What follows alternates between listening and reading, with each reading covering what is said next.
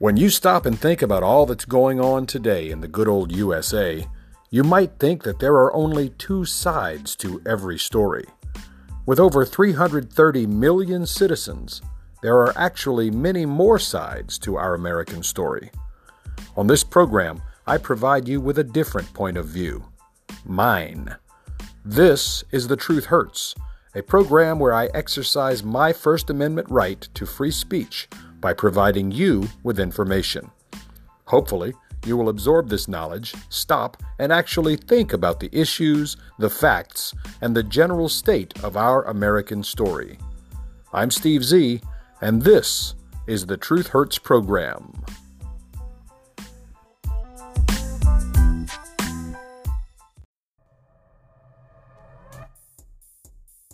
Political correctness is total BS. We apologize if you are offended, but we retract nothing. This is the Truth Hurts program. Good afternoon, everyone. It is September 21st, 2020. This is the afternoon edition of the Truth Hurts program with me, your host, the lovable, loyal, thrifty, clean, brave, and reverent former Boy Scout, Steve Z.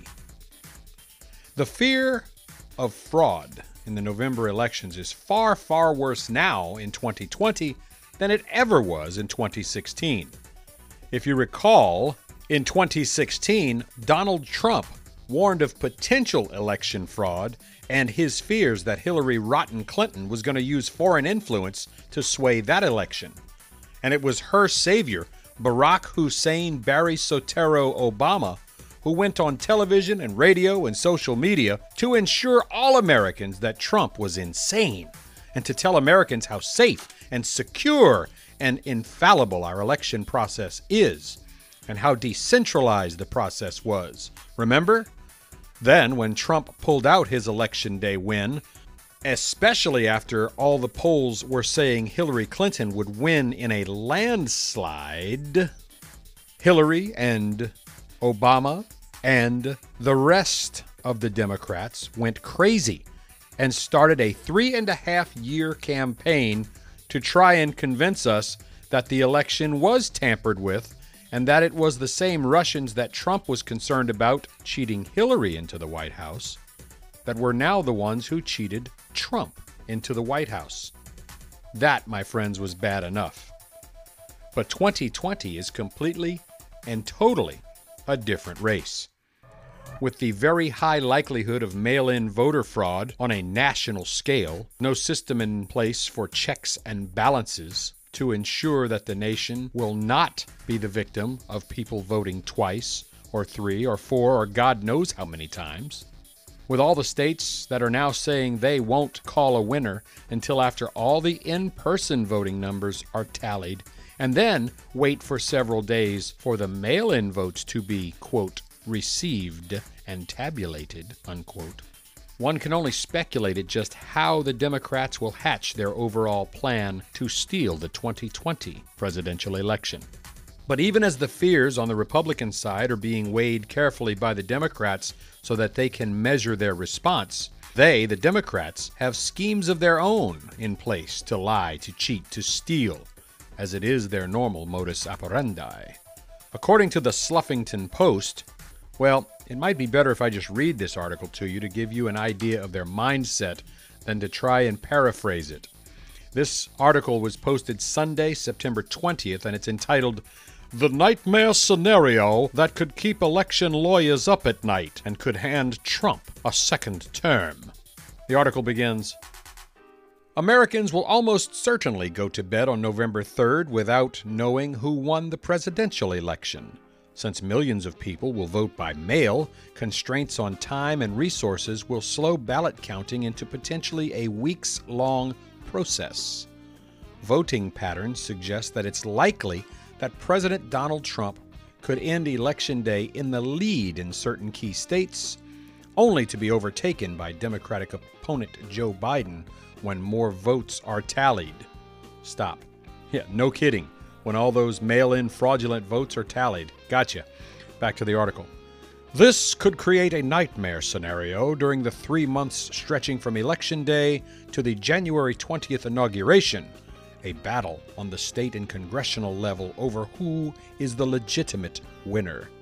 This could include Congress reconvening on January 6th, presided over by Vice President Mike Pence, with no consensus over its potential role in choosing the next president.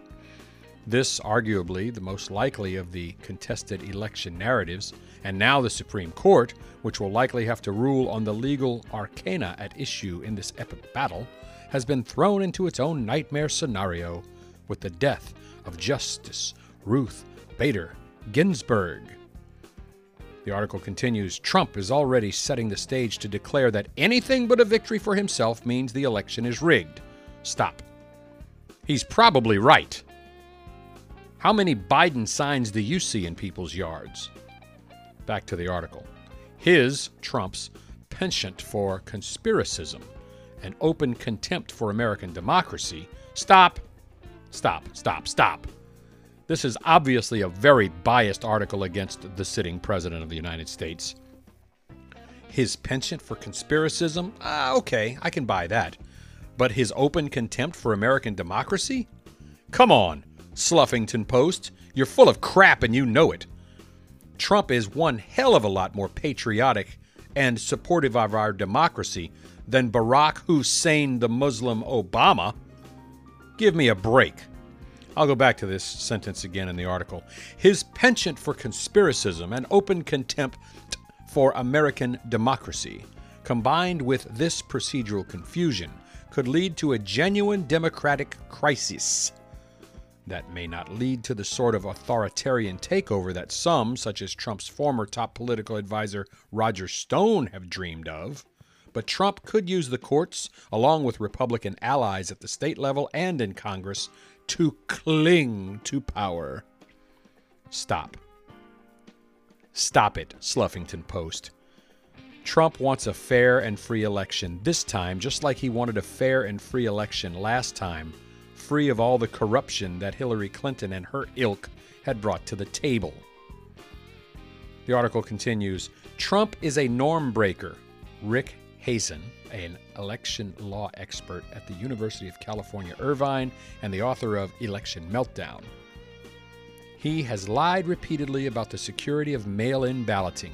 He has made numerous unsupported claims about how the only way he could lose his election is if it is rigged against him, and so, he's been actively casting doubt on the election process and creating the conditions where I think both sides believe the other side is primed to steal the election. Unquote.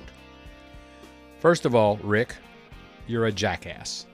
I don't care if you're an election law expert at the University of California, Irvine, a liberal, very liberal, Democrat leaning university. Who cares what your opinion is? You're saying he lied repeatedly about the security of mail in balloting. There is no lie. There is no security in mail in balloting. The article continues here's how it could play out. At the end of November 3, hundreds of thousands of ballots will likely remain left to count in key states, particularly Michigan, Pennsylvania, and Wisconsin. Stop.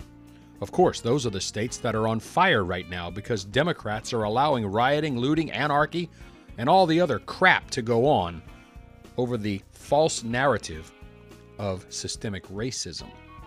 Back to the article. It will be nearly impossible for election clerks on election day to count the record number of absentee and provisional ballots that are anticipated to be cast in those three states, as well as in other crucial battlegrounds. Election officials in many states are underfunded and under resourced, and in some, by law, are not allowed to begin counting ballots until Election Day. Stop. No shit, Sherlock. How can you count ballots before Election Day? Come on, grow up. If you can go to Walmart, you can go to the polls. If you can go to church, you can go to the polls. If you can go outside to protest, damn it, you can go to the polls. Grow up. Back to the article. Polling and absentee ballot request data from some states show that Democratic voters are far more likely to cast their ballots via the mail during the coronavirus pandemic, and that Republicans are more inclined to vote in person. In Pennsylvania, for example, 70% of all absentee ballot requests were made by registered Democrats as of September 14th. I'm not going to comment on that. I'm going to leave that one alone. A dynamic known as the blue shift already has shown that ballots counted after Election Day tend to favor Democratic candidates, as their voters are more likely to cast provisional ballots in person or return their absentee ballots closer to the receipt deadline. Stop. Ding, ding, ding, ding, ding. Fraud alert. Potential fraud alert. Potential fraud alert. You not see that they have all but admitted they're going to do this? Back to the article. Combine the existing blue shift with the pandemic induced jump in absentee voting, and it becomes clear that a great divergence could emerge between the November 3 results and the actual finish final tally when late arriving absentee and provisional ballots are counted. Trump could easily go to bed with a lead in key states based on an incomplete tally on election night and wake up to see that lead eroding based on the totally normal counting of valid ballots. A red mirage, as one political consultant called it in an interview with Axios. Stop. Let me translate this to you in English, folks. What it means is no matter how many votes Trump is ahead by on election night when the actual voters who voted in person are counted, then the Democrats will have a lot of time to stuff the ballot boxes with a bunch of quote unquote mail in ballots already pre processed to give Biden a victory. It's called cheating. It's called ballot box stuffing. It's called election fraud. And it is highly possible and, under these scenarios, very likely that clown Hasen said it's easy to see those normal corrections and calibrations that happen after Election Day being fodder for conspiracy theorists like Trump. This nightmare scenario continues as lawsuits are filed by both parties over which votes should or should not be counted. Stop. Remember the hanging chads? Remember the voting that went on in Florida and the months and months of questioning the election where George W. Bush beat Al Gore? Think about that multiplied times 1,000. We may never know who actually won this election. Back to the article. But as the late counted ballots begin to turn the three key Rust Belt states of Michigan, Pennsylvania, and Wisconsin in Biden's favor, the article continues, Trump can be expected to declare the whole vote counting process illegitimate. Stop. And rightly so rightly so. The article continues Perhaps some irregularities will occur. A high number of rejected ballots due to normal voter errors, or maybe too many of Trump's voters try to vote twice. What? You're only worried about Trump's voters voting twice? What about all the dead Democrats that vote each and every time? What about the Democrats who will likely vote twice, or three, or four times? Okay, back to the article. It says perhaps some irregularities will occur. A high number of rejected ballots due to normal voter errors, or perhaps too many of Trump's voters try to vote twice, as he has encouraged. Something he could point to as election fraud, but Trump could also call the election tainted, even if there's no reason to do so. A notably disturbing possibility. Ned Foley, an election law expert at Ohio State University's Moritz College of Law, who wrote a paper in 2019 about this exact scenario, said there is a risk that the parties start fighting over the vote tallies even where there's no problem with the vote tallies. We could see a situation where they're fighting even when the system is working properly. Yeah, nice job. You guys are planning this and, and plotting and engineering and architecturing it. It's ridiculous. He continues Trump has already prepared for this potential situation. He says mailing ballots to voters is unfair. He boasts, without evidence, that the 2020 election will be, quote, inaccurate and fraudulent, and the most rigged election in history, unquote. Foreign governments will forge mail in ballots, he asserts, again without foundation. But you and I both know it doesn't even have to be foreign governments, it can be BLM or any other leftist organization. The article continues. People that aren't citizens, illegals, anybody that walks in California is going to get a ballot, Trump tweeted. And he set a bar for when the outcome is declared. Must know election results on the night of election, not days, months, or even years later, Trump tweeted in July. This is just an update of what Trump said in 2018 after the Florida Senate race came down to the ballots counted after Election Day. Trump declared an honest vote count is no longer possible, ballots massively infected. Must go with election night. Republican challenger Rick Scott did prevail over Democrat incumbent Bill Nelson in that race. The article continues Assuming Trump exhausts legal avenues in the courts, the scenario could continue. Trump says must go with election night again. Since Michigan, Pennsylvania, and Wisconsin, as well as North Carolina, have divided governments with Democrat governors and GOP controlled legislatures, Trump calls on the Republicans in those legislatures to stop votes from being counted and to certify him the winner of their electoral votes ahead of the scheduled Electoral College vote December 14th if they bend to his request, citing Article 2 of the Constitution and early examples in U.S. history of state legislatures certifying electors to justify their actions, and announce that they view the blue shift as evidence of fraud, even if there has been nothing fraudulent about it. That's a scenario coming from the Sluffington Post. The article continues Meanwhile, the state courts and Democratic governors of these states certify the final vote total for Biden and his electors declaring that the approval of Trump electors by the GOP controlled legislatures is unconstitutional. So now we have two sets of electors, one for Trump and the other for Biden, and they're all sent to Congress. American presidential elections are oddly not decided by which candidate receives the most votes. Instead, each state is apportioned a number of electoral votes based on its number of senators and representatives, the lowest number being three, the highest being California with 55. When a candidate wins a given state, it is a slate of electors that is being approved by the popular vote in that state. Elections rarely end with the winner of the overall popular vote and electoral vote diverging. It's happened three times in the 19th century and twice in the 21st century, but it's been more than a century since an election ended up with a dispute in Congress over the competing slates of electors.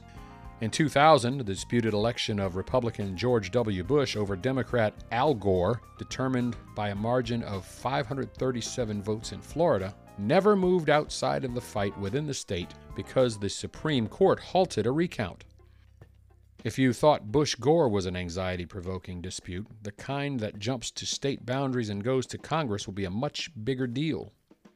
The last time multiple slates of electors were sent to Congress, does not provide much help of how it could be sorted out now in 2020, for that occurred in 1876 in the election between Rutherford B. Hayes and Samuel Tilden.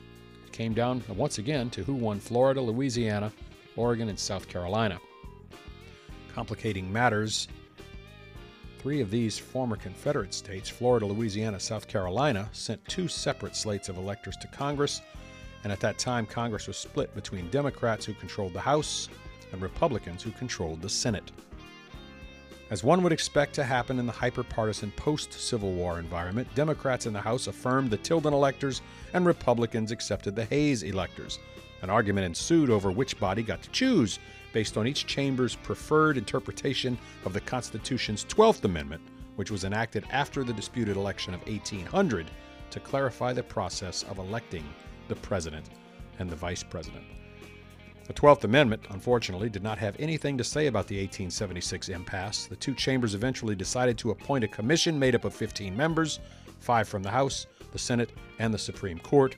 The end result was a compromise of 1877, which handed Hayes the presidency in exchange for him pulling federal troops out of the former Confederacy and leaving formerly enslaved black folk to fend for themselves against what they called white terrorism and a new system of racial apartheid. Yep, you know, folks, this is a Sluffington Post article. In response to the barely averted constitutional crisis, Congress enacted the Electoral Count of 1887 in an attempt to formalize procedures of how Congress should handle the future of any electoral college disputes.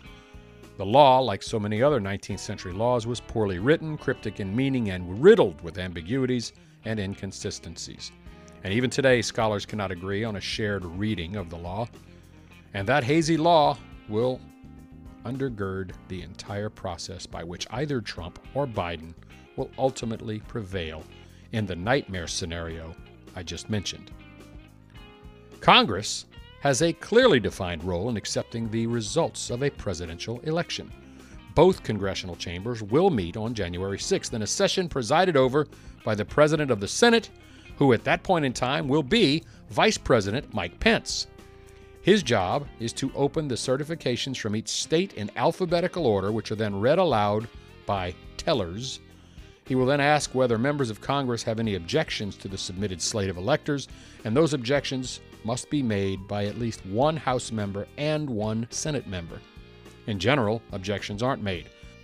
Lawmakers are supposed to do so only if they believe a state's submission of electors was corrupted in some way. It's not unprecedented, however. In 2005, then Representative Stephanie Tubbs Jones, a Democrat from Ohio, and then Senator Barbara Boxer, another Democrat from California, objected to Ohio's certification of electors for Bush in his reelection win over Democrat John Kerry. The House and Senate then separated into their respective chambers for two hours of debate before both voted down the objections. In both 2001 and 2017, Democrats in the House attempted to object to the submission of a certain of, slate of electors, but uh, they were not joined by a senator, so that point went by the wayside. The article continues If Congress is faced with multiple competing slates of electors, such as a set certified by a Democrat governor based on a popular vote for Biden, or one certified by a GOP slate of legislators for Trump, matters will become even more complicated. Near total agreements exist that if both chambers of Congress vote in favor of one of the two competing slates, that one will be the one accepted. The problem emerges as if the House and the Senate split on which slate to accept. Now, let me stop for a moment. Remember, the House is controlled by the Democrats and nasty, naughty Nancy Pelosi. And the Senate is run by Mitch McConnell. The article continues The predominant view among legal experts is the law that requires Congress to accept the electors certified by the governor. This is the interpretation affirmed in a report by the National Task Force on Election Crisis, a cross partisan ad hoc group of experts across a range of disciplines related to elections. There are, however, dissenting opinions. A handful of scholars, including one writing for the Congressional Research Service, interprets the law as nullifying the electors of a state that submit competing slates if Congress cannot agree to accept one of them. Even if legally dubious, that could be enough to nullify electors of a given state if a Republican controlled Senate adopts this interpretation. If a divided Congress were to go down this path, two potential scenarios could result, each with a potential for chaos. In a case where Congress nullifies the electors of a given state or even multiple states, neither Trump nor Biden may meet the necessary threshold of 270 electoral votes to win the presidency. This would throw the election to the House of Representatives, where each state delegation would vote for the president. The candidate who wins the most state delegation votes would become the president. As of now, Republicans have a majority in 26 state delegations, Democrats control 22, and Pennsylvania and Michigan are evenly divided. That would most likely hand the election to Trump, although the outcome of this year's House races could also change the math on that. Alternately, in another scenario, a Democrat controlled House could pull out of the electoral vote count after rejecting any effort by a Republican controlled Senate to nullify a state's electors or appoint electors for Trump. The House Speaker, Naughty Nasty Nancy Pelosi, could declare that the chamber will only accept electors certified by governors based on a full vote that includes late arriving absentee mail in ballots. If the Senate refuses to agree, Pelosi could then say that since Congress has not approved a White House winner, that kickstarts the 20th Amendment, which details what happens when there is no president elect. Pelosi ranks as next in line after Trump and Pence, and she could say that she would serve as the acting president starting January 20th when the first term for the GOP duo expires. Stop. It's exactly what I warned you about months and months and months ago. One way or another, Nancy Pelosi will become your next president. I said that if Joe Biden wins, he will be forced to step down due to his mental deficiencies, and Kamala Harris will become the president. And because nobody likes her, someone's likely to take a shot at her. And she will be, you know, and that would put Nancy Pelosi in as the new president. That's one way, and the one I just talked to you about, with Nancy Pelosi declaring that she is the president temporarily if Trump is elected. So you see, folks, this is getting strangely weird and weirdly strange. Now, all of this, back to the article, all of this could be adjudicated by the Supreme Court, which could soon hold a 6 to 3 conservative majority if Republicans manage to appoint a new Trump nominee before the inauguration of a new president in January. Now, think about this Trump could appoint a new Supreme Court justice. It could be voted on by the Senate, which is the law, and be in place prior to Inauguration Day. Back to the article. That's a genuine constitutional crisis, Foley said, because if that is protracted all the way to noon on January 20th, we know President Trump's first term ends on January 20th, and then the military needs to know who gets the nuclear codes starting at noon, who's the new commander in chief. Whether the parties end up in such a situation will be heavily influenced by the actions of Trump as well as the demands of protesters in the street. Stop. Trump is the president for the full four years of his term. Protesters in the street are pieces of human filth, violating the law. Screw them. Back to the article. During the 2000 recount in Florida, Republican operatives contrived protests, including the infamous Brooks Brothers riot, to pressure state election officials to stop counting ballots. Democrats have already said they will not cede protest activity to the GOP as they did in 2000. But we don't have to worry about Republicans protesting in the street. It's all the damn BLM, Democrat, Antifa rioters that are in the streets right now, protesting this and that and why their own crap stinks. Back to the article. But right wing protests have emerged in support of Trump during his term in office. Doesn't look like the work of astroturfing staffers dressed in the attire of the white Anglo Saxon Protestant elite. He has the backing of a broad network of heavily armed militia groups. Really? Where? Far right street fighting gangs. really? I haven't seen any. White supremacists. No, don't see any of those either. And a pseudo religious cult that believes Trump is a demigod operating in secret to prevent the apocalypse. Oh, give me a break! You people are absolutely insane. The Sluffington Post, boys and girls. The article continues Trump has primed these supporters to potentially reject election results with his false statements about voter fraud and absentee voting. He also routinely celebrates violence against his opponents, casting them as subversive, alien threats to the American way of life. The National Republican Convention featured a married couple as primetime speakers solely because they pointed guns at a peaceful protest that they imagined threatened their property. Stop! Those people violated the law. They trespassed on clearly marked private property. Those people were armed. Those people posed a direct, imminent threat to that married couple on their own private property.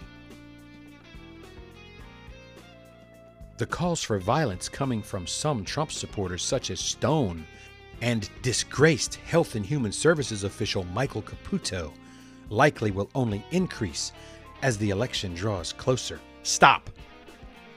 The Sluffington Post seems to have omitted the fact, the publicized fact, that Democrat operatives are tearing down Democrat run cities on a nightly basis. They're looting, they're committing arson, assault and battery, destruction of property, armed robbery, carjacking. How come the Sluffington Post doesn't mention this in their article? Which continues Public pressure, including violence in the streets, could push reluctant Republicans in power to yield to Trump's most wild demands, even if he has no legitimate case to question the election. Such an election meltdown nightmare that could paralyze the nation remains an edge case scenario. It will require massive confluence of factors in which many different actors with different political and personal desires follow Trump's chaotic lead. Republican state legislatures may choose to not fulfill a Trump request to certify electors. Senate Republicans may choose to not accept these electors. A state level version of the scenario occurred in Kentucky in 2019 when then Governor Matt Bevin, a Trump endorsed Republican, declared that he only lost to Democrat Andy Beshear due to voter fraud in urban areas, an accusation the incumbent made up out of whole cloth. Really? So there was no fraud? No dead people voting? Come on now. Bevin called on the Republican controlled legislature to overrule the election and install him in power, which GOP leaders considered. But after Bevin failed to produce any evidence of voter fraud, these Republicans, along with Senate Majority Leader Mitch McConnell, refused to accede to his bid. Democrats could simply win control of the incoming Senate in November's vote, fat chance, smothering this entire scenario early on. The Supreme Court could settle any number of questions, from disputed vote counts to the proper interpretation of the Electoral Count Act, although any potential court ruling on these topics now leans more in Trump's favor after the death of Ruth Bader Ginsburg. Or the election could be outside the margin of cheating. Rick Hasen says the most likely scenario is still the election takes place and we have a winner and it's clear and that's that. But you know, there's a non negligible chance of a meltdown like this. The election results may very well be known the night of election. For instance, Florida officials are allowed to canvass absentee ballots ahead of the election, meaning the state's results will be known much faster than those in those three Rust Belt states upon which the nightmare scenario likely hinges. If Biden wins Florida, the biggest electoral vote prize among the closest swing states, he has almost certainly won the presidency. In the end, it may come down to whether a higher power answers the election administrator's prayer, a pithy saying passed down from election to election by the people who run them. In November 2000, the director of the National Association of Election Officials provided his version of the prayer in USA Today's report that explained how machines help tabulate and count votes. God, please let the winner win in a landslide. But of course, God did not answer the prayer at that time. And that, boys and girls, is the Huffington Sluffington Post's account of how they're explaining the potential cheating by Democrats will be challenged by Trump, or the eventual win by Trump will be challenged by crybaby Democrats. We shall see. I'm from Louisiana, where the state motto is vote early and vote often and that's likely true since my father, who died in 1979, allegedly voted Democrat in a congressional race just two short years ago. It took us almost three and a half months to prove, once again, with certified copies of a death certificate, that my father had indeed passed away in April of 1979. I can only hope that my recently departed son doesn't vote Democrat from the grave this time around, for I know his political leanings, and I know there's no way in hell he would vote for the panderer known as sleepy, creepy, mumbling, fumbling, stumbling, bumbling, muttering, stuttering, shuddering, puttering, mad, bad, sad, mopey, dopey, gropey, Beijing Joe Biden. And that's going to do it for this afternoon edition of the Truth Hurts program. Background music by Jason Shaw and Audionautix. Thanks for the support. And to those of you who want to listen some more, this podcast is available on Spotify, Anchor FM, Apple Podcasts, and many, many others. Or you can simply type Steve Z, The Truth Hurts, into your browser. We'll see you next time. Make it a great day.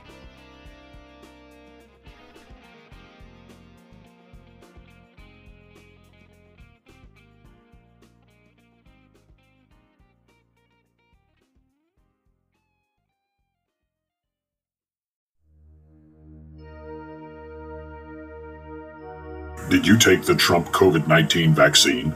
The manufacturer has reported the following symptoms caused by the Trump vaccine nausea, headache, fatigue, sadness, Trump derangement syndrome, anger, violent outbursts, a desire to riot, commit arson, assault and battery, or other destructive tendencies? If you took the Trump approved vaccine and experienced any of these symptoms, you may be entitled to cash compensation. Call the law firm of Dewey, Screwham, and Indias now for a free consultation. Studies show that people taking the Trump vaccine may have experienced serious health issues. Don't wait. The time to file is limited to the remainder of Trump's second term. Call Dewey, Screwham, and Indias now. 1 800 Vaccine Sucks. 1 800 Vaccine Sucks. I am a non attorney spokesperson.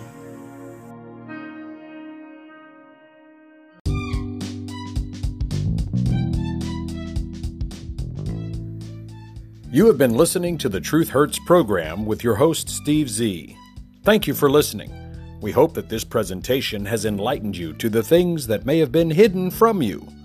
This is where we bring darkness to light, turn fiction into reality, and exercise our First Amendment right to free speech. Here is where the double standard is exposed and displayed for all to see. We sincerely hope that we've helped you to open your eyes to what's going on in the real world. The Truth Hurts program is produced at Studio 63 in Bayou Country, in affiliation with Steve Knight Productions. Background music by Jason Shaw and Audionautix. No animals were harmed in the making of this program. It is fact. It is real. It is truth. And sometimes the truth hurts.